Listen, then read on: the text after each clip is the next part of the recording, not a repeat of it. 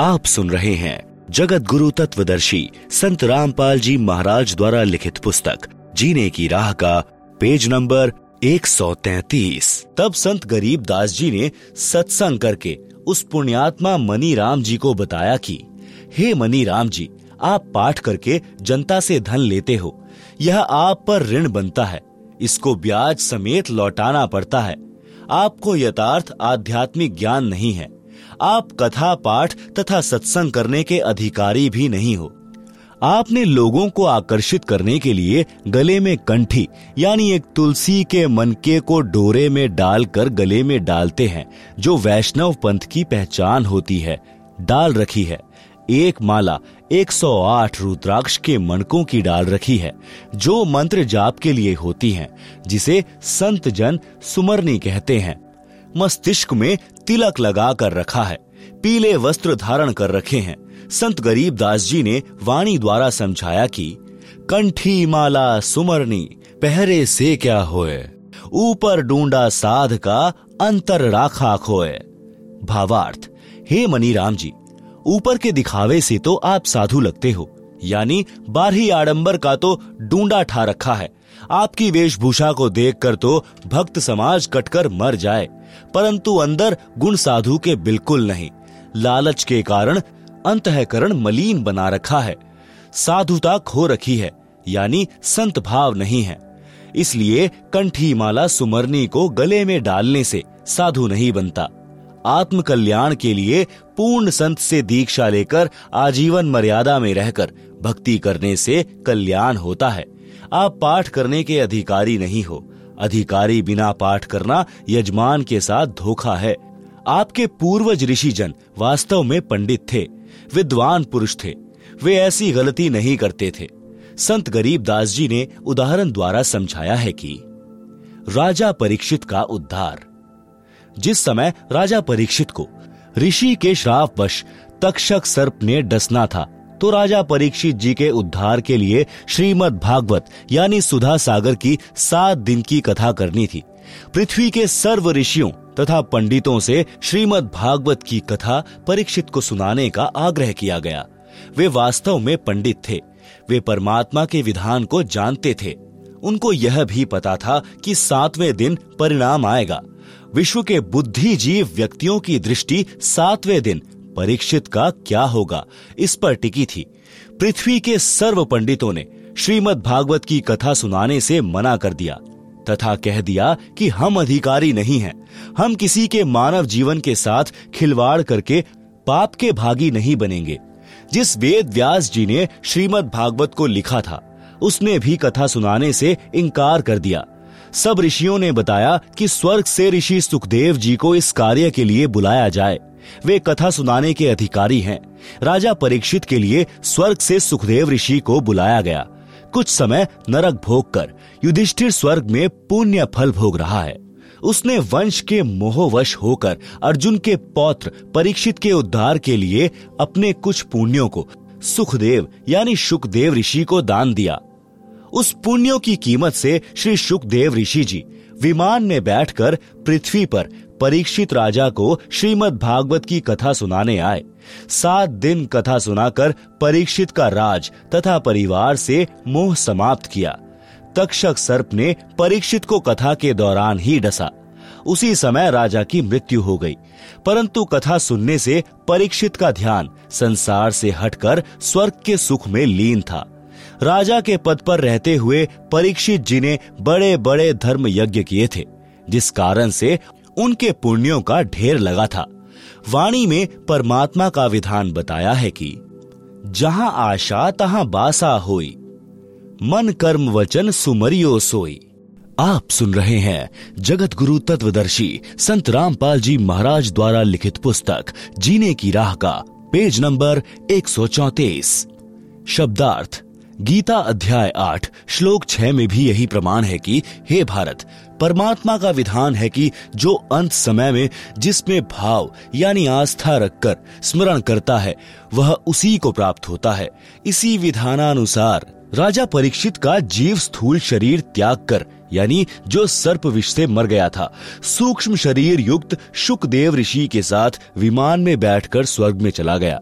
संत गरीब दास जी गाँव छुड़ानी जिला झज्जर ने मणिराम जी को बताया कि सुखदेव ऋषि के द्वारा सुनाई कथा से। राजा परीक्षित का मन संसार से हटकर स्वर्ग की प्राप्ति के लिए प्रेरित हो गया था, जिस कारण से मृत्यु के उपरांत उस जन्म में राज के दौरान किए गए पुण्यों के फलस्वरूप स्वर्ग चला गया। जन्म मरण का चक्र अभी शेष है। काल ब्रह्म के लोक में स्वर्ग, महास्वर्ग यानी ब्रह्मलोक प्राप्ति को ही उद्धार हुआ मानते हैं, जो संपूर्ण आध्यात्मिक ज्ञान के टोटे का परिणाम है। काल ब्रह्म के लोक वाला उद्धार भी पृथ्वी के किसी ऋषि पंडित के स्तर का नहीं है, क्योंकि इनका पाठ व कथा, यानी सत्संग करने में मान बड़ाई उद्देश्य रहता है। एक दूसरे ऋषि के प्रति प्रसिद्धि की चाह में ईर्ष्या रोग भी लगा रहता है। सुखदेव जी एक संत जनक जी के शिष्य थे।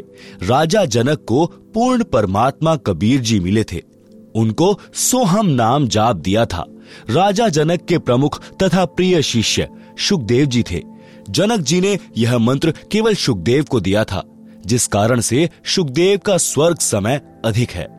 राजा जनक के साथ काल ने धोखा किया था। उन्होंने अपने आधे पुण्य बारह करोड़ नरक भोग रहे जीवों को दान कर दिए थे, जिस कारण से उनका स्वर्ग समय कम रह गया था और वे सन चौदह में पंजाब प्रांत में, यानी भारत देश में श्री कालू राम मेहता खत्रिय रोड़ा के घर श्री नानक नाम से जन्मे थे वर्तमान में पाकिस्तान देश में हैं। सुखदेव जी को पृथ्वी पर किसी से कोई द्वेष तथा ईर्ष्या या मान बढ़ाई की चाह नहीं थी।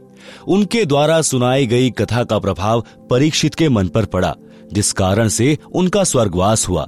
यदि अन्य ऋषि कथा करता तो राजा का मन राज व परिवार में रह जाता। उनका पुनः जन्म पृथ्वी पर होता। पुण्यों को राजा बनकर नष्ट करता। आप सुन रहे हैं जगत गुरु तत्वदर्शी संत रामपाल जी महाराज द्वारा लिखित पुस्तक, जीने की राह का, पेज नंबर 135 संत गरीब दास जी ने बताया कि हे मनीराम, जब तक जीव का जन्म मरण समाप्त नहीं होता तो उसको परम शांति नहीं होती। फिर राजा बनकर राज की हानि लाभ की आग में जलता है। निर्धन बनकर कष्ट उठाता है। फिर पशु पक्षी आदि आदि के शरीरों में कष्ट उठाता है। आप श्री विष्णु उर्फ़ श्री कृष्ण जी के भक्त हो। वैष्णव साधु श्री विष्णु जी को इष्ट रूप में मानते हैं। आप यह भी मानते हो कि श्री कृष्ण, यानी श्री विष्णु जी ने श्रीमद भगवत गीता का ज्ञान अर्जुन को सुनाया।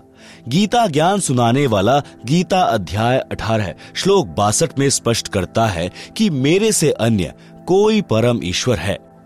हे भारत, तू सर्व भाव से उस परमेश्वर की शरण में जा। उस परमेश्वर की कृपा से ही तू परम शांति को तथा सनातन परम धाम, यानी सत्य लोक को प्राप्त होगा। गीता अध्याय सात, श्लोक उन्तीस में गीता ज्ञान दाता ने बताया है कि जो साधक जरा, यानी वृद्धा अवस्था तथा मरण, यानी मृत्यु से छुटकारा, यानी मोक्ष प्राप्ति के लिए प्रयत्नशील है। काल लोक के राज्य तथा स्वर्ग महास्वर्ग तक की इच्छा नहीं रखते। वे तत् ब्रह्म से संपूर्ण अध्यात्म से तथा सर्व कर्मों से परिचित हैं। गीता अध्याय आठ, श्लोक एक में अर्जुन ने गीता ज्ञान देने वाले से प्रश्न किया कि जिस तत्व ब्रह्म के विषय में अध्याय सात के श्लोक उनतीस में कहा है कि वह तत्व ब्रह्म क्या है, इसका उत्तर गीता ज्ञान दाता ने गीता अध्याय आठ के श्लोक तीन में दिया है। बताया है कि वह परम अक्षर ब्रह्म है। गीता अध्याय आठ के ही श्लोक पाँच तथा सात में गीता ज्ञान दाता ने अपनी भक्ति करने को कहा है, जिससे मेरी प्राप्ति होगी। और गीता के अध्याय आठ के श्लोक आठ, नौ, दस में उस अपने से अन्य परम अक्षर ब्रह्म की भक्ति करने को कहा है, जिससे उसकी प्राप्ति होती है। गीता अध्याय दो, श्लोक बारह अध्याय चार, श्लोक पाँच, अध्याय दस, श्लोक दो में गीता ज्ञान बोलने वाले ने बताया है कि, हे अर्जुन, तेरे और मेरे बहुत जन्म हो चुके हैं, आगे भी होते रहेंगे। गीता अध्याय दो, श्लोक सत्रह में, जो अविनाशी परमात्मा कहा है, तथा अध्याय पंद्रह, श्लोक सोलह सत्रह में, तीन पुरुष, यानी प्रभु बताए हैं। श्लोक सोलह में शर पुरुष तथा अक्षर पुरुष का वर्णन है। दोनों नाशवान बताए हैं। फिर अध्याय पंद्रह, श्लोक सत्रह में, अविनाशी परम अक्षर ब्रह्म की जानकारी बताई है। वह उत्तम पुरुष, यानी सर्वश्रेष्ठ परमात्मा कहा है। वही तीनों लोगों का पालन पोषण करता है। वास्तव में अविनाशी है। गीता अध्याय पंद्रह, श्लोक चार में गीता ज्ञान देने वाले ने स्पष्ट किया है कि तत्वदर्शी संत मिलने के पश्चात परमेश्वर के उस परम पद की खोज करनी चाहिए, जहाँ जाने के पश्चात फिर लौटकर साधक संसार में कभी नहीं आते। उस परमात्मा की ही भक्ति करनी चाहिए, जिससे संसार रूपी वृक्ष की प्रवृत्ति विस्तार को प्राप्त हुई है, यानी जिस परमात्मा ने विश्व की रचना की है। गीता का उल्लेख समाप्त। संत गरीब दास जी ने मणिराम को बताया कि परम अक्षर ब्रह्म, यानी तत् ब्रह्म की भक्ति मेरे, यानी संत गरीब दास जी के पास है। यदि आप जी को पूर्ण मोक्ष करवाना है तो दीक्षा लो और कल्याण करवा लो। मणि राम जी को गीता के सर्व श्लोक कंठस्थ थे। तुरंत समझ गए और दीक्षा लेकर पाखंड त्याग कर कल्याण करवाया। आप सुन रहे हैं जगत गुरु तत्वदर्शी संत रामपाल जी महाराज द्वारा लिखित पुस्तक, जीने की राह का, पेज नंबर 136 पंडित की परिभाषा। पंडित कहते हैं विद्वान को, मेरे पूज्य गुरुजी ब्राह्मण जाति में गाँव बड़ा पैंतावास, तहसील चरखी, दादरी, जिला भिवानी, हरियाणा में जन्मे थे। वे अपने आप को कभी पंडित नहीं कहते थे। मेरे दादा गुरुजी, यानी मेरे गुरुजी के गुरुजी, गाँव छावला, दिल्ली में नजफगढ़ के पास के जाट थे। वे छोटी आयु में ही संत गंगेश्वरानंद जी के सत्संग से प्रभावित होकर उनके साथ हरिद्वार चले गए थे। संत गंगेश्वरानंद जी ने उनको काशी विद्यापीठ में पढ़ने के लिए छोड़ा। वे तीक्ष्ण बुद्धि के धनी थे। चार विषयों में आचार्य की डिग्री प्राप्त की, जिस कारण से जाट होते हुए भी पंडित चिदानंद जी के नाम से पुकारे जाते थे।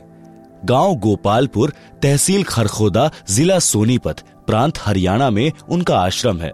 उस बोर्ड पर लगा है, पंडित चिदानंद जी। गरीब दासी आश्रम, गोपालपुर। उनका नाम चिदानंद जी था। कोई ब्राह्मण भाई दुख ना माने, इसलिए पंडित की परिभाषा बताना अनिवार्य था। सो बताई है। सुदामा जी पंडित थे। सुदामा जी ब्राह्मण कुल में जन्मे थे। निर्धनता चरम पर थी। कई बार बच्चे भी भूखे सो जाते थे। सुदामा जी की धर्म पत्नी को पता था कि द्वारिका के राजा श्री कृष्ण जी के साथ सुदामा जी की अच्छी मित्रता रही है। पत्नी ने बहुत बार कहा कि आप अपने राजा मित्र कृष्ण से कुछ धन मांग लाओ। सुदामा जी कहते थे कि पंडित का काम मांगना नहीं होता। परमात्मा के विधान को समझकर उसके अनुकूल जीवन यापन करना होता है। गरीब दास जी ने भी कहा है कि नट पेरना कांजर सांसी, मांगत है भटियारे जिनकी भक्ति मेलो लागी, वो मोती देत उधारे। जो मांगे सो भड़ुआ कहिए, दर दर फिरे अज्ञानी, जोगी जोग संपूर्ण जाका मांगना पीवे पानी। शब्दार्थ, नट, ये लोग जनता में कुछ खेल दिखाते थे। जैसे लंबे बाँस को बिना पृथ्वी में गाड़े, उसके ऊपर चढ़ना जो अनोखा व कठिन कार्य होता था। उस खेल के समापन पर कटोरा लेकर, तमाशा, यानी खेल देखने के लिए उपस्थित भीड़ से रुपए पैसे मांगते थे। इसी प्रकार अन्य जाति के व्यक्ति कंजर, सांसी भटियारे अपनी कला दिखाकर रुपए या कनक यानी गेहूँ, बाजरा, चना मांगते थे। यदि योगी यानी साधक भी ऐसी सिद्धियों का प्रदर्शन करके रुपए व कणक इकट्ठे करता है तो उसकी सत्य साधना नहीं है। यदि सत्य साधक होता, शिष्यों को आशीर्वाद रूपी मोती देकर धनी बनाता है, जो साधक के भाग्य से अलग अपनी ओर से उधार रूप में होता है। यदि संत दर दर पर जाकर माँगता फिरता है तो वह ज्ञानी है। उसके पास शास्त्र अनुसार साधना नहीं। वह संत नहीं, भड़वा है। भड़वा का अर्थ यहाँ पर बेशर्म है।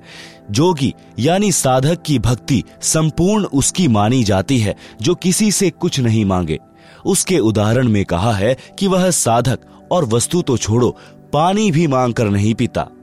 परंतु पत्नी के बार बार आग्रह करने पर, विप्र सुदामा जी अपने मित्र, श्री कृष्ण जी के पास चले गए। श्री कृष्ण जी ने उनका विशेष सत्कार किया। मुट्ठी भर चावल साथ लेकर गए थे, जो श्री कृष्ण जी ने चाव के साथ खाए। चरण तक धोए और कुशल मंगल पूछा तो पंडित सुदामा जी ने कहा कि, हे भगवान, मुझे किसी वस्तु की आवश्यकता नहीं है। आपकी कृपा से ठीक निर्वाह हो रहा है।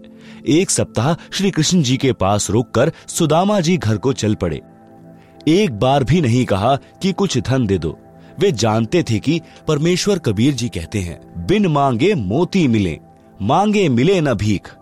मांगन से मरना भला, यह सतगुरु की सीख। आप सुन रहे हैं जगत गुरु तत्वदर्शी संत रामपाल जी महाराज द्वारा लिखित पुस्तक, जीने की राह का, पेज नंबर एक शब्दार्थ, कबीर परमात्मा ने भी बताया है कि जो पूर्ण परमात्मा की सत्य साधना करता है, उसे मांगना नहीं चाहिए। मांगने से परमात्मा रुष्ट हो जाता है, उसको भिक्षा भी नहीं मिलती। वह साधक परमात्मा पर विश्वास रखकर नहीं मांगेगा तो परमात्मा उसकी इच्छा पूरी करेगा, यानी मोती जैसी बहुमूल्य वस्तु भी दे देगा। पूर्ण सदगुरु यही शिक्षा देता है कि मांगने से तो व्यक्ति जीवित ही मर जाता है, मांगने से तो मरना भला है, भावार्थ आत्महत्या से नहीं है, यहाँ अपनी इच्छाओं का दमन करके मृतक बनकर रहने से है। श्री कृष्ण जी राजा थे। अपने मित्र की स्थिति को समझकर विश्वकर्मा जी को आदेश देकर एक सप्ताह में सुदामा जी का महल बनवा दिया, तथा बहुत सारा धन भी दे दिया। पंडित सुदामा जी अपने धर्म कर्म पर डटे रहे, जिस कारण से उनको लाभ हुआ। इसे पंडित कहते हैं, जो मांगे, सो भड़ुआ कहलाता है।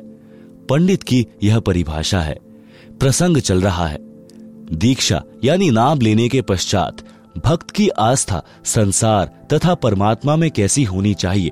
उस प्रसंग में पवित्र कबीर सागर ग्रंथ के अध्याय, अनुराग सागर में परमेश्वर कबीर जी ने अपनी प्रिय आत्मा, धर्मदास जी को इस प्रकार बताया है। आप सुन रहे हैं जगत गुरु तत्वदर्शी संत रामपाल जी महाराज द्वारा लिखित पुस्तक, जीने की राह का, पेज नंबर 138 अध्याय अनुराग सागर का सारांश। अनुराग सागर, पृष्ठ तीन से पाँच तक का सारांश। पृष्ठ तीन से, धर्मदास जी ने परमेश्वर कबीर जी से प्रश्न किया।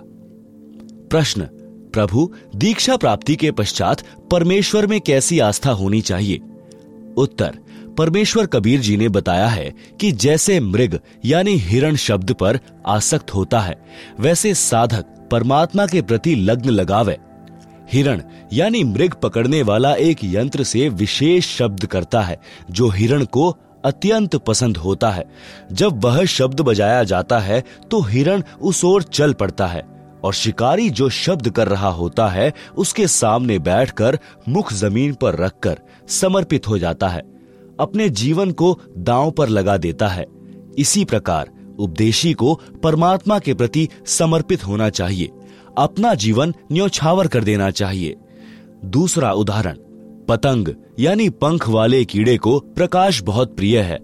अपनी प्रिय वस्तु को प्राप्त करने के लिए वह दीपक, मोमबत्ती, बिजली की गर्म लाइट के ऊपर आसक्त होकर उसे प्राप्त करने के उद्देश्य से उसके ऊपर गिर जाता है और मृत्यु को प्राप्त हो जाता है। इसी प्रकार, भक्त को परमात्मा प्राप्ति के लिए मर मिटना चाहिए।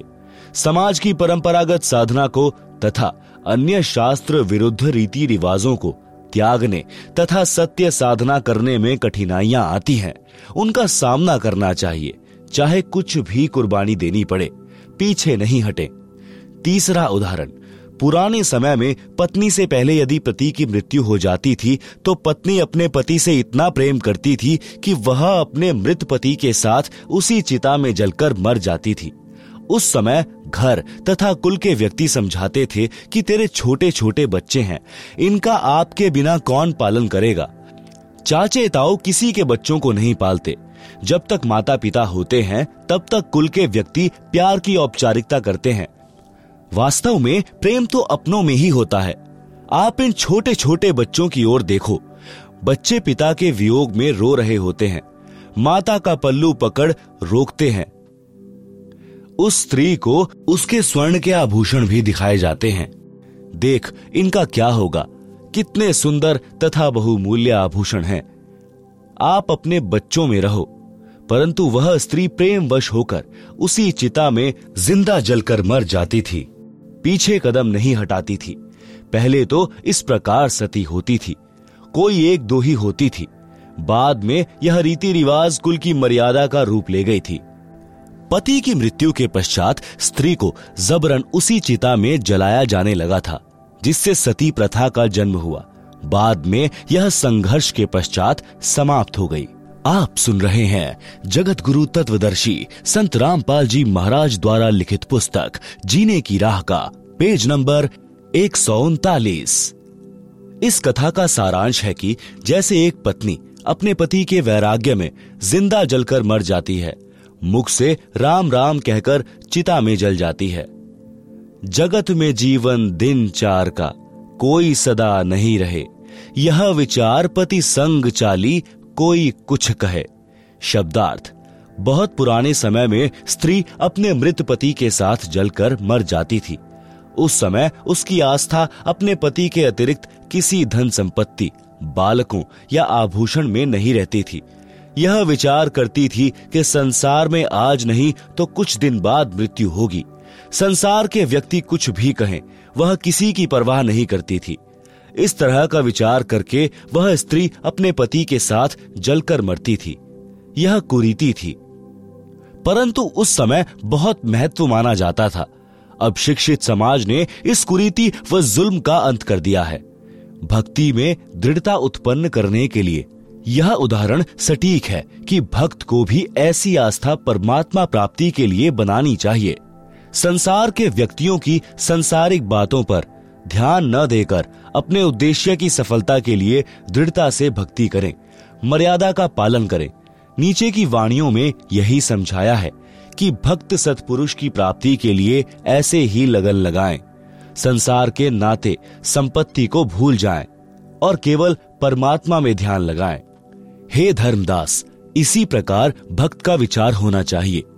ऐसे ही जो सतपुरुष लो लावे, कुल परिवार सब बिसरावे। नारी सुत का मोह न आने, जगत रू जीवन स्वप्न कर जाने। जग में जीवन थोड़ा भाई, अंत समय कोई नहीं सहाय बहुत प्यारी नारी जग माही, मात पिता जा के समनाही तेही कारण नर शीश जो देही, अंत समय सो नहीं संग देही। चाहे कोई जले पति के संगा, फिर दोनों बने कीट पतंगा। फिर पशु पक्षी जन्म पावे, बिन सतगुरु दुख कौन मिटावे। ऐसी नारी बहु तेरी भाई, पति मरे तब रूधन मचाई। काम पूर्ति की हानि विचारे, दिन तेरह ऐसे पुकारे। निज स्वार्थ को रोदन करही, तुरंत ही खसम दूसरों करही। सुत परिजन धन स्वप्न स्नेही, सत्य नाम गहु निज निजमति एही। स्वतन संप्रिय और न आना, सो भी संग नहीं चलत निदाना। ऐसा कोई ना दिख भाई, अंत समय में होए सहाय आदि अंत का सखा भुलाया, झूठे जगनाथों में फिरे उमाया। अंत समय जमदूत गला दबावे। ता समय कहो कौन छुड़ावे। सतगुरु है एक छुड़ावन हारा। निश्चय कर मानहु कहा हमारा। काल को जीत हंस ले जाही। अविचल देश जहाँ पुरुष रहा ही जहाँ जाए सुख होए अपारा। बहुर न आवे इस संसारा। ऐसा दृढ़ मता कराही, जैसे सूरा लेत लड़ाई। टूक टूक हो मरे रण के माही, पूठा कदम कबहू हटावे नाही। जैसे सती पति संग जरही, ऐसा दृढ़ निश्चय जो करही। साहेब मिले जग कीर्ति होई, विश्वास कर देखो कोई। हम है राह बतावन हारा, माने बचन भव उतरे पारा। छल कपट हम नहीं कराही, निस्वार्थ पर मार्थ करें भाई। जीव एक जो शरण पुरुष की जावे प्रचारक को घना पुण्य पावे। कोटि धेनु जो कटत बचाई। एता धर्म मिले प्रचारकता ही लावे गुरु शरण दीक्षा दिलावे। आपा ना थापे सब कुछ गुरु को बतावे। जो कोई प्रचारक गुरु बनी बैठे, परमात्मा रूठे, काल कान एठे लाख अठाईस झूठे गुरु रोवे। पड़े नरक में ना सुख सोवे। अब कहे है, भूल भई भारी। हे सतगुरु, सुध लेवो हमारी। बोए बबूल आम कहाँ खाई? कोटि जीवन को नरक पठाई। ऐसी गलती ना करहूं सुजाना। सत्य वचन मानो प्रमाना। आप सुन रहे हैं जगत गुरु तत्वदर्शी संत रामपाल जी महाराज द्वारा लिखित पुस्तक, जीने की राह का, पेज नंबर 140 शब्दार्थ, उपरोक्त वाणियों का भावार्थ है कि जब लड़का युवा होता है तो उसका विवाह हो जाता है। विवाह के पश्चात माता पिता से भी अधिक लगाव अपनी पत्नी में हो जाता है। फिर बच्चों से ममता हो जाती है। यदि पति की मृत्यु हो जाती है तो पत्नी साथ नहीं जाती। कुछ समय पश्चात, यानी तेरहवीं क्रिया के पश्चात छोटे बड़े पति के भाई के साथ सगाई विवाह कर लेती है। पति को पूर्ण रूप से भूल जाती है। यदि कोई अपने पति के साथ जल मरती है तो अगले जन्म में पक्षी या पशु योनि में दोनों भटक रहे होंगे, जिस पत्नी के लिए पुरुष अपनी गर्दन तक कटा लेता है। यदि कोई किसी की पत्नी को बुरी नज़र से देखता है, मना करने पर भी नहीं मानता है तो पति अपनी पत्नी के लिए लड़ मरता है। फिर वही पत्नी पति की मृत्यु के उपरांत अन्य पुरुष से मिल जाती है। यह भले ही समय की आवश्यकता है, परंतु भक्त के लिए ठोस शिक्षा है। इसी प्रकार, किसी व्यक्ति की पत्नी की मृत्यु हो जाती है तो वह कुछ समय उपरांत दूसरी पत्नी ले आता है। पत्नी अपने पति के लिए अपना घर भाई बहन माता पिता त्याग कर चली आती है, परंतु पत्नी की मृत्यु के उपरांत स्वार्थ के कारण रोता है। परंतु जब अन्य व्यक्ति विवाह के लिए कहते हैं तो सब भूलकर तैयार हो जाता है। भावार्थ है कि सब स्वार्थ का नाता है। इसलिए सत्य भक्ति करके उस सत्य लोक में चलो, जहाँ पर जरा यानी वृद्धा अवस्था तथा मरण यानी मृत्यु नहीं है। आगे चेतावनी दी है कि हे भक्त, अपने शरीर के समान इंसान को कुछ भी प्रिय नहीं होता। अपने शरीर की रक्षार्थ लाखों रुपए इलाज यानी ट्रीटमेंट में खर्च कर देता है। यह विचार करके कि यदि जीवन बचा तो मेहनत मजदूरी करके। रुपए तो फिर बना लूँगा। यदि रुपए नहीं होते हैं तो संपत्ति को भी यही विचार करके बेच देता है और अपना शरीर बचाता है।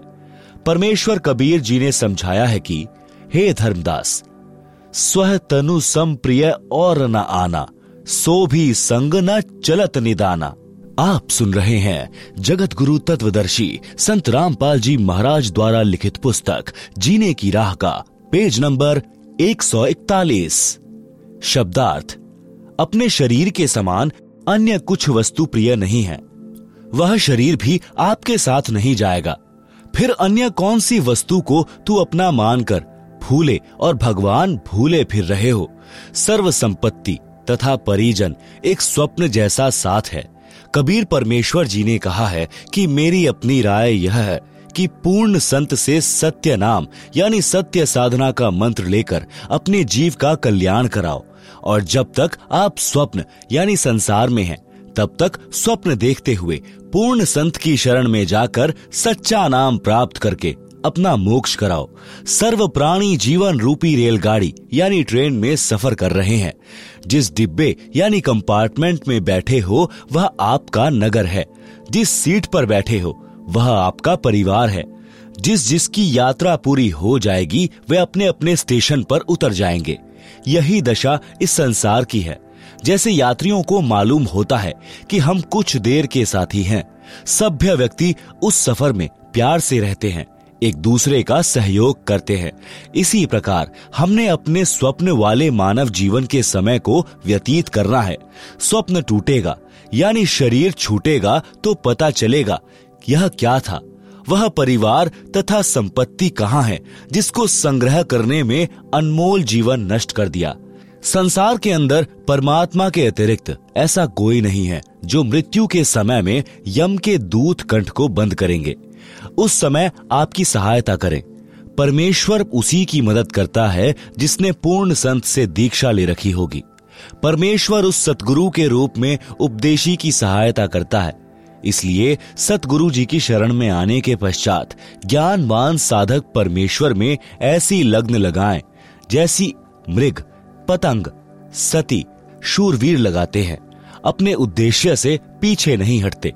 शूरवीर टुकड़े टुकड़े होकर पृथ्वी पर गिर जाना बेहतर मानते हैं, पीछे कदम नहीं हटाते। पुराणों में तथा श्रीमद् भगवत गीता अध्याय दो, श्लोक अड़तीस में कहा है कि अर्जुन, यदि सैनिक युद्ध में मारा जाता है तो स्वर्ग में सुख प्राप्त करता है।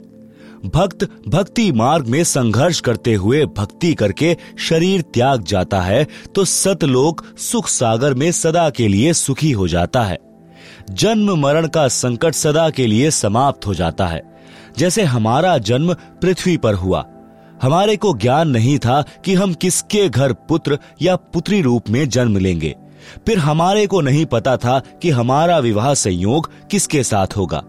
यह भी ज्ञान नहीं था कि हमारे घर बेटा जन्म लेगा या बेटी। यह सब पूर्व जन्म के संस्कार वश होता चला गया। आपस में कितना प्यार तथा अपनापन बन गया। सदा साथ रहने की इच्छा रहती है। कोई ना मरे। यह कामना करते रहते हैं। इस काल ब्रह्म के लोक में कोई सदा नहीं रहेगा। एक एक करके पहले पीछे सब मरते जाएँगे। सारे जीवन में जो संपत्ति इकट्ठी की थी, वह यही रह जाएगी। जीव खाली हाथ जाएगा। परंतु जो पूर्ण संत के सच्चे नाम की दीक्षा लेकर साधना करेगा, वह सत्य लोक चला जाएगा। वहाँ पर ऐसे ही जन्म होगा जैसे पृथ्वी पर होता है। उसी प्रकार परिवार बनता चला जाएगा। वहाँ पर कोई कर्म नहीं करना पड़ता। सर्व खाद्य पदार्थ प्रचुर मात्रा में सत्यलोक में है। सदाबहार पेड़ पौधे फुलवाड़ी, मेवा, यानी काजू, किशमिश मनुखा दाख आदि दूधों के समुद्र, यानी शीर समुद्र हैं। सतलोक में वृद्ध अवस्था नहीं है। मृत्यु भी नहीं है। इसको अक्षय मोक्ष कहते हैं, पूर्ण मुक्ति कहते हैं, जो गीता अध्याय अठारह, श्लोक बासठ में तथा अध्याय पंद्रह, श्लोक चार में कहा है, तथा जिस सिद्धि मोक्ष शक्ति को नैष्कर्म्य सिद्धि कहा है, जिसका वर्णन गीता अध्याय तीन, श्लोक चार, अध्याय अठारह, श्लोक उनचास से बासठ में है। इस काल ब्रह्म यानी ज्योति निरंजन के 21 ब्रह्मांडों के क्षेत्र में सर्व प्राणी कर्म करके ही आहार प्राप्ति करते हैं। सत्यलोक में ऐसा नहीं है। वहाँ बिना कर्म किए सर्व सुख पदार्थ प्राप्त होते हैं। जैसे बाग में फलों से लदबद वृक्ष तथा बेल होते हैं। फल तोड़ो और खाओ। सर्व प्रकार का अनाज भी ऐसे ही उगा रहता है। सदा बहार हैं। जो इच्छा है, बनाओ और खाओ। वहाँ पर खाना बनाना नहीं पड़ता। भोजनालय में रखो, जो खाना चाहते हो। अपने आप तैयार हो जाता है। यह सब परमेश्वर की शक्ति से होता है। उस सतलोक, यानी शाश्वत स्थान को प्राप्त करने के लिए आप जी को सती तथा शूरमा की तरह कुर्बान होना पड़ेगा। भावार्थ है कि अपने उद्देश्य, यानी पूर्ण मोक्ष प्राप्ति के लक्ष्य को प्राप्त करने के लिए संसार के सर्व लोभ लाभ त्यागने पड़े तो विचारने की आवश्यकता नहीं है। तुरंत छोड़ो और अपने स्मरण ध्यान में मगन रहो। यदि सतगुरु की शरण ग्रहण नहीं की तो जिस समय अंत समय आएगा, तब भक्तिहीन प्राणी के कंठ को यमदूत बंद करते हैं। उन यमदूतों से परिवार का कोई व्यक्ति नहीं छुड़वा सकता। केवल सतगुरु जी उस आपत्ति के समय सहायता करते हैं। इसलिए परमेश्वर कबीर जी ने कहा है कि, अंत समय जमदूत गला दबावे, ता समय कहो कौन छुड़ावे। सतगुरु एक छुड़ावन हारा, निश्चय कर मानहु कहा हमारा। आप सुन रहे हैं जगत गुरु तत्वदर्शी संत रामपाल जी महाराज द्वारा लिखित पुस्तक, जीने की राह का, पेज नंबर 142 शब्दार्थ शब्दार्थ ऊपर कर दिया है। यदि कोई भक्त ज्ञान समझकर, दीक्षित होकर अन्य भोले भूले जीवों को ज्ञान चर्चा करके सत्य ज्ञान प्रचार द्वारा सतगुरु शरण में लाकर दीक्षा दिलाता है तो उसको एक जीव को सत्य भक्ति मार्ग बताकर गुरु से दीक्षा दिलाने का इतना पुण्य होता है जितना एक करोड़ गायों को काटने से, कसाई से बचाने का मिलता है। एक मानव जीवन इतना बहुमूल्य तथा इतने पुण्यों से प्राप्त होता है, यदि कोई मूर्ख प्रचारक मान बड़ाई के वश होकर स्वयं दीक्षा देता है, स्वयं गुरु बन बैठता है तो वह महाअपराधी होता है। उससे परमेश्वर रुष्ट हो जाता है, तथा काल उसको कान पकड़कर घसीट कर ले जाता है, जैसे खटीक यानी कसाई बकरे बकरी को ले जाता है।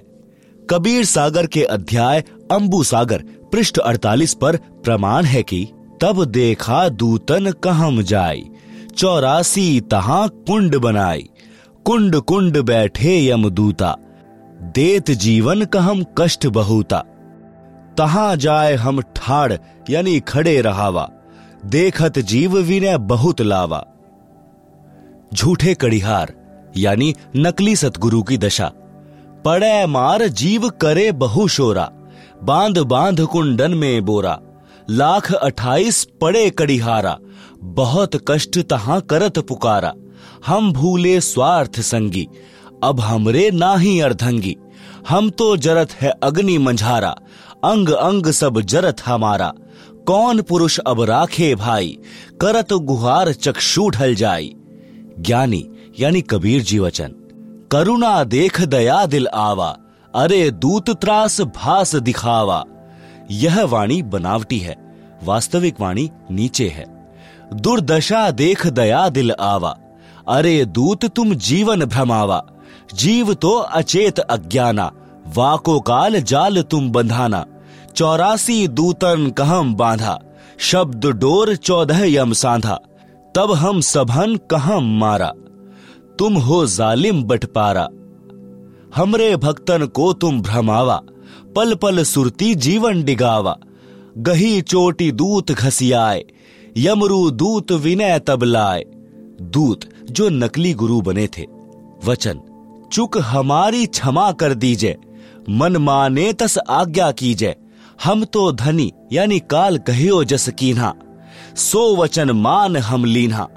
अब नहीं जीव तुम्हारा भ्रमावे, हम नहीं कबहू गुरु कहावे। ज्ञानी, यानी कबीर जी वचन सुन ज्ञानी बहुते हंसाई, दूतन दुष्ट बंध न छोड़ो जाई, पल एक जीवन सुख दीना, तब संसार गमन हम कीना। आप सुन रहे हैं जगत गुरु तत्वदर्शी संत रामपाल जी महाराज द्वारा लिखित पुस्तक, जीने की राह का, पेज नंबर एक सौ तिरालीस। भावार्थ। कबीर परमेश्वर जी ने बताया कि जो झूठे सतगुरु बनकर, मान बड़ाई के वश होकर, काल प्रेरणा से भोले जीवों को भ्रमाया करते थे, उनको भी दंड मिलता है। उनको भी नरक में डालकर यातनाएँ दी जाती हैं। उनके शिष्य भी उसी नरक में गिरते हैं। जब मैं उस नरक के पास गया, जिसमें वे मान बड़ाई के भूखे नकली कड़िहार, यानी संसार के काटने वाले, यानी सतगुरु बनकर महिमा बनाए हुए थे, लाखों जीवों को शिष्य बनाकर नरक में अपने साथ ले गए। फिर परमेश्वर के विधान अनुसार वे भी अपराधी होने के कारण नरक में पड़े थे। उस नरक क्षेत्र में कुंड बने हैं, प्रत्येक कुंड में जीव पड़े हैं, तथा यमदूत सता रहे हैं। वे 28 लाख नकली सदगुरुओं ने मुझे देखकर अर्जी लगाई कि हमें बचा लो प्रभु। कारण यह था कि जो यमदूत उन्हें नरक में मार पीट रहे थे, वे सब परमेश्वर कबीर जी की शक्ति के सामने कांपने लगे। इस कारण से उन नकली सदगुरुओं को लगा कि ये कोई परम शक्ति वाले देव हैं। परमेश्वर कबीर जी ने कहा कि तुमने भोले जीवों को भ्रमित किया, अपने आप को पूर्ण सतगुरु सिद्ध किया। तुम्हें पता भी था कि तुम्हारे पास नाम दीक्षा का अधिकार नहीं, तुम्हें पूर्ण मोक्ष का ज्ञान नहीं। अपने स्वार्थवश लाखों मनुष्यों के अनमोल जीवन का नाश कर दिया। वे काल जाल में फंसे रह गए। फिर मैंने उन दूतों, यानी काल के बनाए कड़िहारों को, तथा अन्य यमदूतों को मारा, चोटी पकड़कर घसीटा। फिर नकली सतगुरुओं ने कहा कि हमने तो अपने धनी, यानी मालिक, काल ब्रह्म की आज्ञा का पालन किया है। अब आप जैसे कहोगे, हम वैसे करेंगे।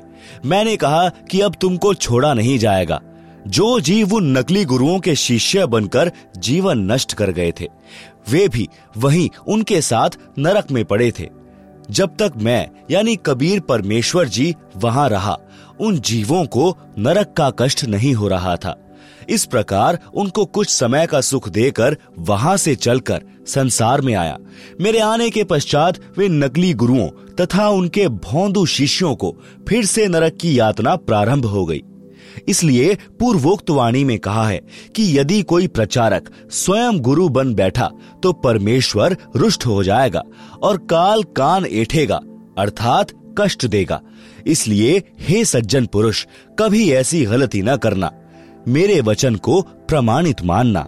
आप सुन रहे हैं जगत गुरु तत्वदर्शी संत रामपाल जी महाराज द्वारा लिखित पुस्तक, जीने की राह का, पेज नंबर 144 भक्त का स्वभाव कैसा हो? अनुराग सागर के पृष्ठ छह से वाणी नंबर सात से सत्रह। धर्मदास वचन, मृतक भाव प्रभु कहो बुझाई, जाते मन की तपनी नसाई। के ही विधि मृतक हो यह जीवन। कहो विलोय नाथ अमृत धन। कबीर वचन, मृतक के दृष्टांत, यानी उदाहरण। धर्मदास यह कठिन कहानी। गुरु गमते कोई विरले जानी। भृंगी का दृष्टांत, यानी उदाहरण। मृतक होए के खो जही संता। शब्द विचारी गहे मगुअंता। जैसे भृंग कीट के पासा। कीट गहो भृंग शब्द की आशा। शब्द घात करते ही मह डारे।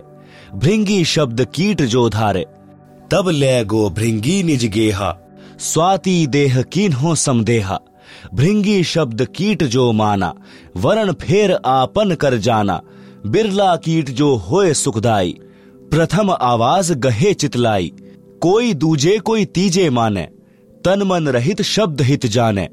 भृंगी शब्द कीट ना गहई तय पुनि कीट आसरे रहे। एक दिन कीट गहे सी भृंग भाषा, वरण बदले पूर्व आशा। आप सुन रहे हैं जगत गुरु तत्वदर्शी संत रामपाल जी महाराज द्वारा लिखित पुस्तक, जीने की राह का, पेज नंबर 145 मृतक के और दृष्टांत, अनुराग सागर के पृष्ठ सात से, वाणी नंबर सात से बीस। सुनहु संत यह मृतक सुभाव बिरला जीव पीव मगधाव और सुनहु मृतक का भेवा। मृतक होए सतगुरु पद सेवा। मृतक छोह तजय शब्द उर्धारे। छोह तजय तो जीव उबारे। पृथ्वी का दृष्टांत। जस पृथ्वी के गंजन होई, चित अनुमान गहे गुण सोई। कोई चंदन कोई विष्टा डारे, कोई कोई कृषि अनुसारे। गुण और गुण तिन सम कर जाना, तज विरोध अधिक सुख माना। उख का दृष्टांत, और मृतक भाव सुनी लेहू, निरखी परखी गुरु मगु पगु देहु। जैसे ईख किसान उगावे, रति रति कर देह कटावे। कोल्हू महम पुनी ताही पिरावे, पुनी कडाह में खूब उठावे निज तनु दाहे गुड़ तब होई, बहुरी ताव दे खांड विलोई। ताहू माही ताव पुनी दीन्हा चीनी तबे कहावन लीन्हा चीनी होए बहुरित तन जारा ताते मिसरी है अनुसारा मिसरी ते जब कंध कहावा कहे कबीर सबके मन भावा यही विधि ते जो शीश करही गुरु कृपा सहजे भव तरही भावार्थ अनुराग सागर पृष्ठ छह पर लिखी पंक्ति नंबर सात से सत्रह तक का भावार्थ है कि धनी धर्मदास जी ने परमेश्वर कबीर जी से विनय पूर्वक प्रश्न किया कि, हे प्रभु, मुझे मृतक का स्वभाव समझाओ, कैसा होता है? किस प्रकार जीवित मरना होता है? हे अमर परमात्मा, हे स्वामी, कृपा बिलोय, अर्थात निष्कर्ष निकाल कर वह अमृत धन, अर्थात अमर होने का मार्ग बताएँ। परमेश्वर कबीर वचन, मृतक के दृष्टांत। परमेश्वर कबीर जी ने कहा है कि, हे धर्मदास, यह जो प्रश्न आपने किया है, यह जटिल कथा प्रसंग है। सतगुरु शरण में रहकर ज्ञान का इच्छुक ही इसको समझकर खरा उतरता है। भृंगी का दृष्टांत, संत साधक जन जीवित मृतक होकर परमात्मा को खोजते हैं। शब्द विचार यानी यथार्थ नाम मंत्रों को समझ, विचार करके उस मार्ग के अंत, यानी अंतिम छोर तक पहुँचते हैं, अर्थात पूर्ण मोक्ष प्राप्त करते हैं। जैसे एक भृंग, यानी पंखों वाला नीले रंग का कीड़ा होता है, जिसे भंबीरी कहते हैं, जिसको इंजनारी आदि आदि नामों से जाना जाता है। जो भी भी की आवाज़ करती रहती है, वह अपना परिवार नर मादा के मिलन वाली विधि से उत्पन्न नहीं करती। वह एक कीट, यानी कीड़े विशेष के पास जाती है। उसके पास अपनी भीभी की आवाज़ करती है। जो कीड़ा उसकी आवाज़ से प्रभावित हो जाता है। उसको उठाकर पहले से तैयार किया। मिट्टी के घर में ले जाती है।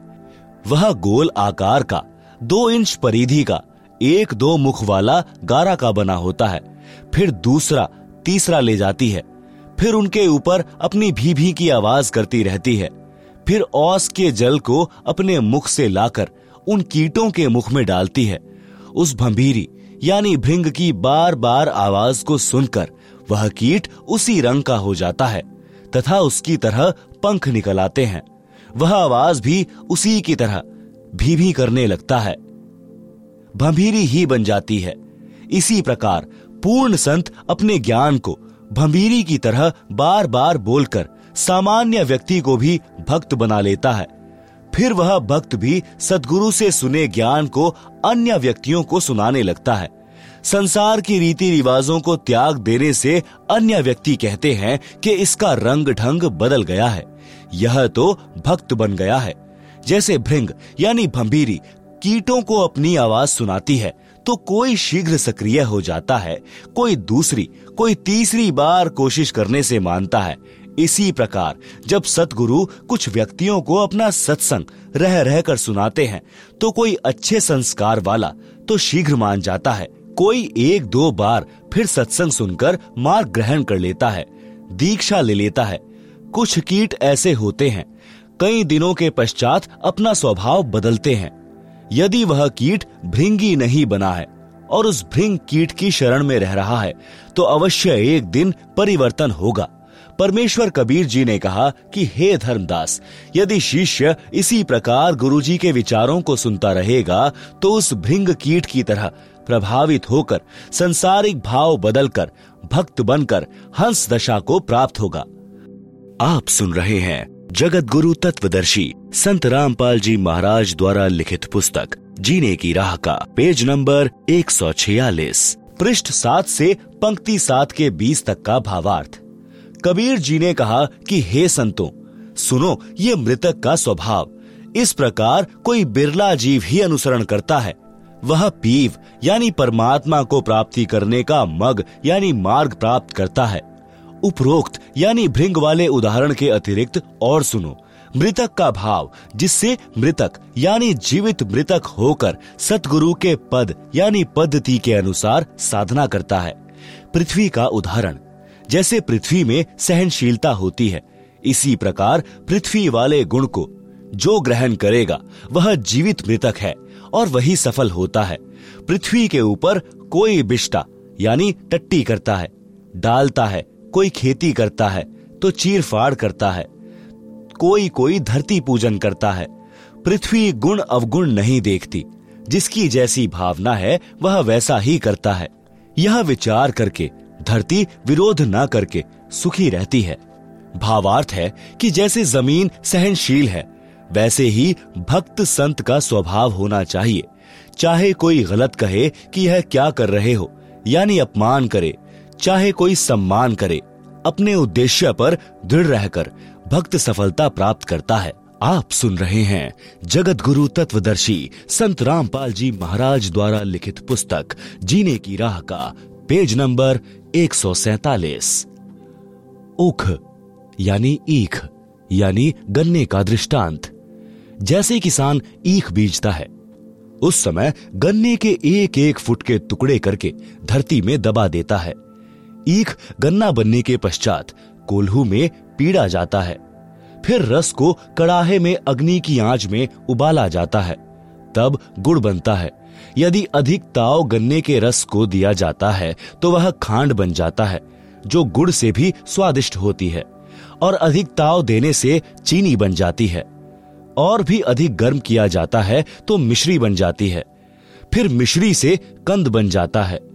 परमेश्वर कबीर जी ने कहा है कि, हे धर्मदास, इस प्रकार यदि शिष्य भक्ति मार्ग में कठिनाइयाँ सहन करता है तो उतना ही परमात्मा का प्रिय बहुमूल्य होता चला जाता है। 132 अनुराग सागर। मृतक भाव कौन धारण कर सकता है? मृतक भाव है कठिन धर्मानी। लहे विरल शूर हो। कादर सुनते ही तन मंद है। पाछे ना चितवत कूर हो। ऐसे शिष्य आप संहारे। नाव सही गुरु ज्ञान को। लह भेदी भेद निश्चय। जाय दीप अमान को। मृतक ही साधु होता है। सोरठा मृतक हो सो साधु। सो सतगुरु को पावई। मेटे सकल उपाध, तासु देव आशा करें। साधु किसे कहते हैं? साधु मार्ग कठिन धर्मदासा रहनी रहे सो साधु सुबासा। पाँचों इंद्री सम करी राखे। नाम अमीरस निश दिन चाखे। चक्षु ऋषिकरण प्रथम ही चक्षु इंद्री कह साधे। गुरुगम पंथ नाम अवराधे। सुंदर रूप चक्षु की पूजा। रूप को रूप न भावे दूजा। रूप को रूप ही सम कर जाने।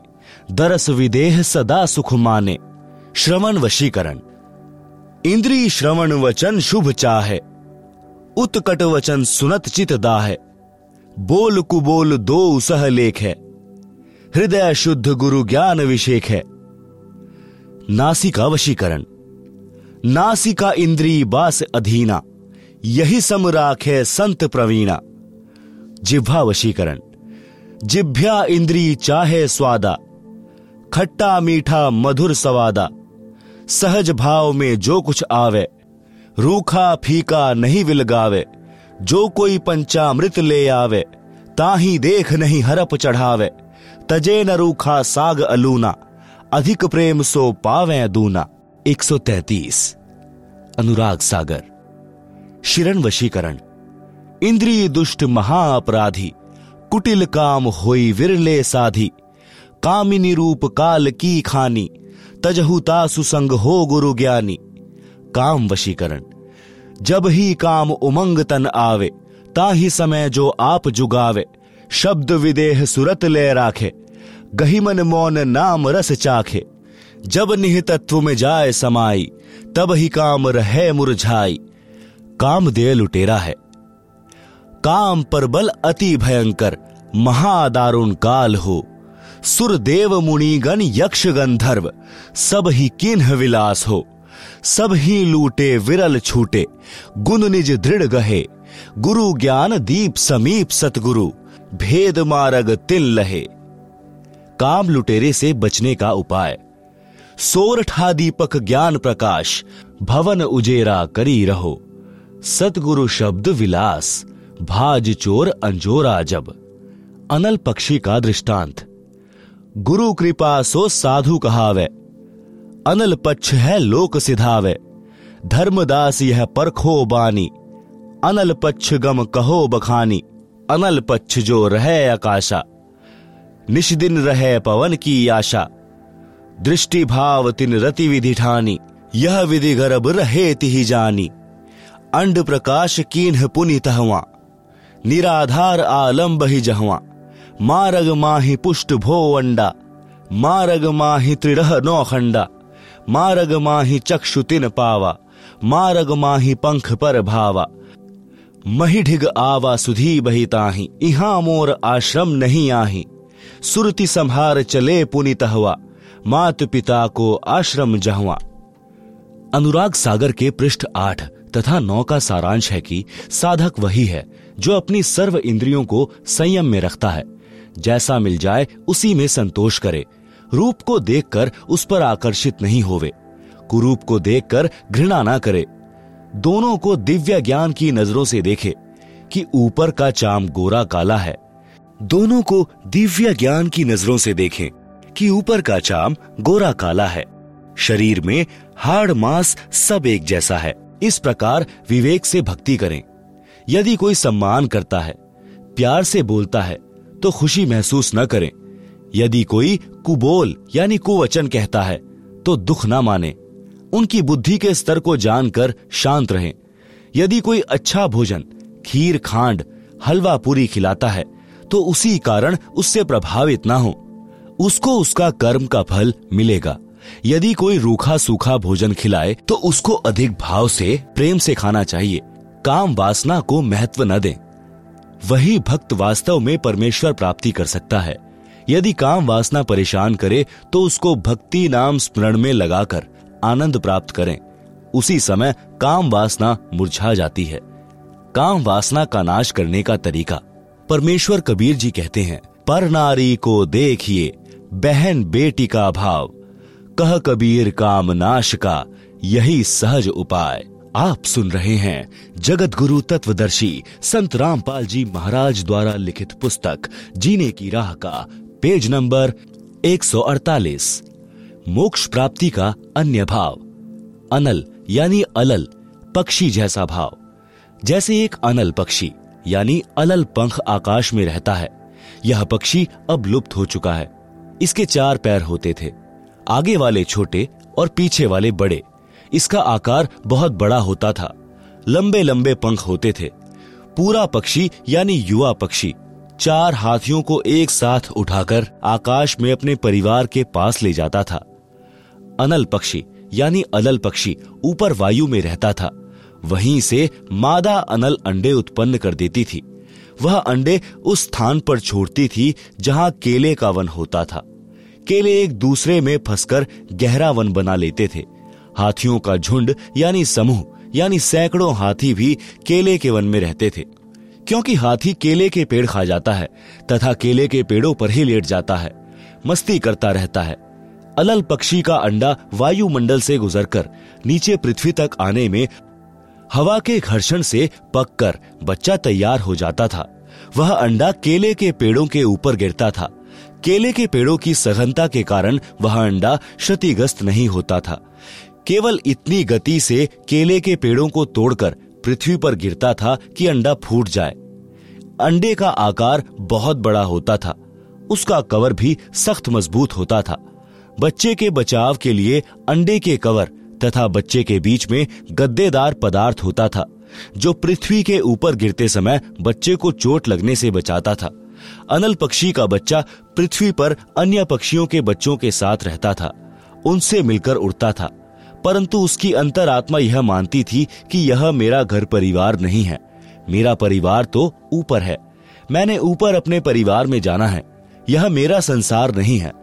वह जब युवा हो जाता है तो हाथियों के झुंड पर झपट्टा मारता था।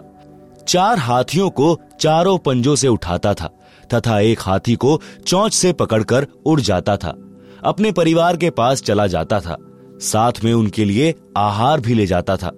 कबीर परमेश्वर जी ने सटीक उदाहरण बताकर भक्त को मार्गदर्शन किया है कि आप इस संसार के स्थायी वासी नहीं हैं।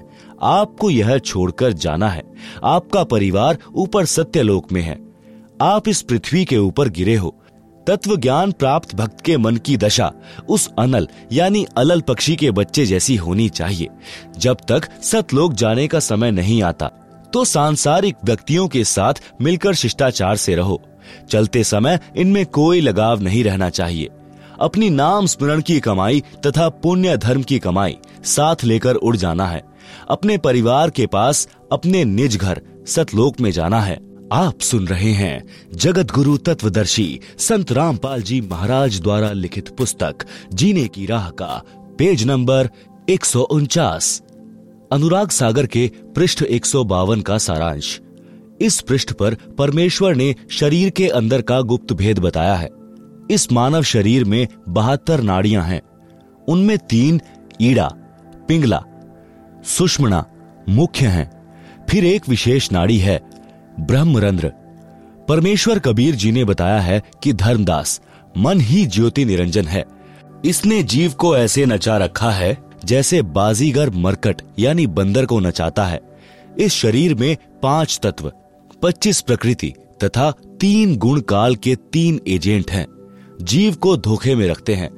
इस शरीर में काल निरंजन तथा जीव दोनों की मुख्य भूमिका है। काल निरंजन मन रूप में सब पाप करवाता है। पाप जीव के सिर पर रख देता है। अनुराग सागर के पृष्ठ एक सौ तिरपन का सारांश। काल ने ऐसा धोखा कर रखा है कि जीव परमेश्वर को भूल गया है। मन कैसे पाप पुण्य करवाता है। मन ही काल कराल है। यह जीव को नचाता है। सुंदर स्त्री को देखकर उससे भोग विलास करने की उमंग मन में उठाता है। स्त्री भोग कर आनंद, मन, यानी काल निरंजन ने लिया। पाप जीव के सिर रख दिया। वर्तमान में सरकार ने सख्त कानून बना रखा है। यदि कोई पुरुष किसी स्त्री से बलात्कार करता है तो उसको दस वर्ष की सजा होती है। यदि नाबालिग से बलात्कार करता है तो आजीवन कारागार की सजा होती है। आनंद तो दो मिनट का मन की प्रेरणा से तथा दुख पहाड़ के समान। इसलिए पहले ही मन को ज्ञान की लगाम से रोकना हितकारी है। अनुराग सागर के पृष्ठ एक सौ चौवन का सारांश। पराय धन को देखकर मन उसे हड़पने की प्रेरणा करता है। चोरी कर जीव को दंड दिलाता है। पर निंदा, पर धन हड़पना, यह पाप है। काल इसी तरह जीव को कर्मों के बंधन में फंसाकर रखता है। संत से विरोध तथा गुरुद्रोह यह मन रूप से काल ही करवाता है, जो घोर अपराध है।